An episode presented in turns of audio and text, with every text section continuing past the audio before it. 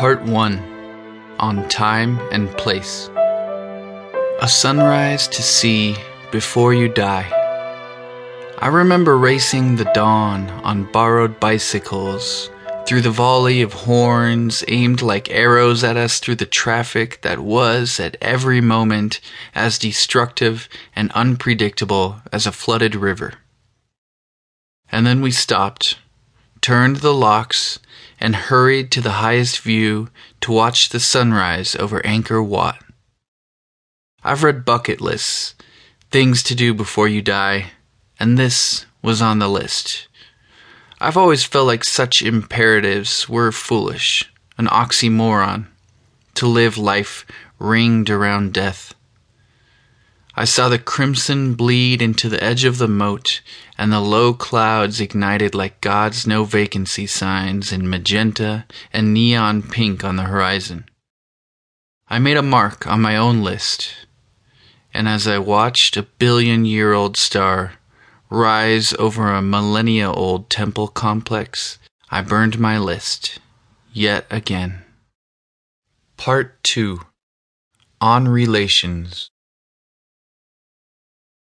Rain check. I remember you taking your rain check from me, beside the stream, the chanterelles, the devil's club, making a bed from our clothes. You let out your love like clouds full of rain, and your voice rose to the tops of the Sitka spruce. You looked like you belonged there in the moss and dark, damp earth, a wild geranium.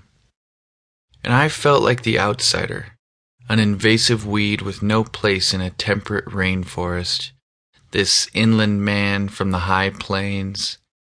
You knew this, and still you took me into you, watching me turn like a leaf in the fall.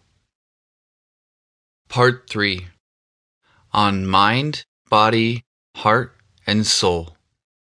Coyote's Last Days. Back in my day, you could still read the clouds.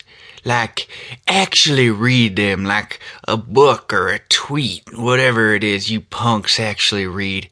I don't know, you kids are into some crazy stuff now.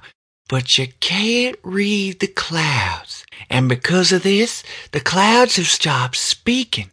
Every once in a while I get a little whisper of something, but it's not much, just a nice weather we're having, or something stupid like that.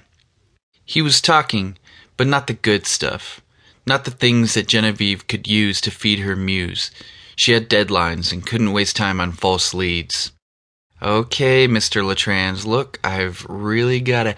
And another thing. He could not scratch himself, so he chewed on his right forearm with the twelve teeth left in his head. There used to be a dance.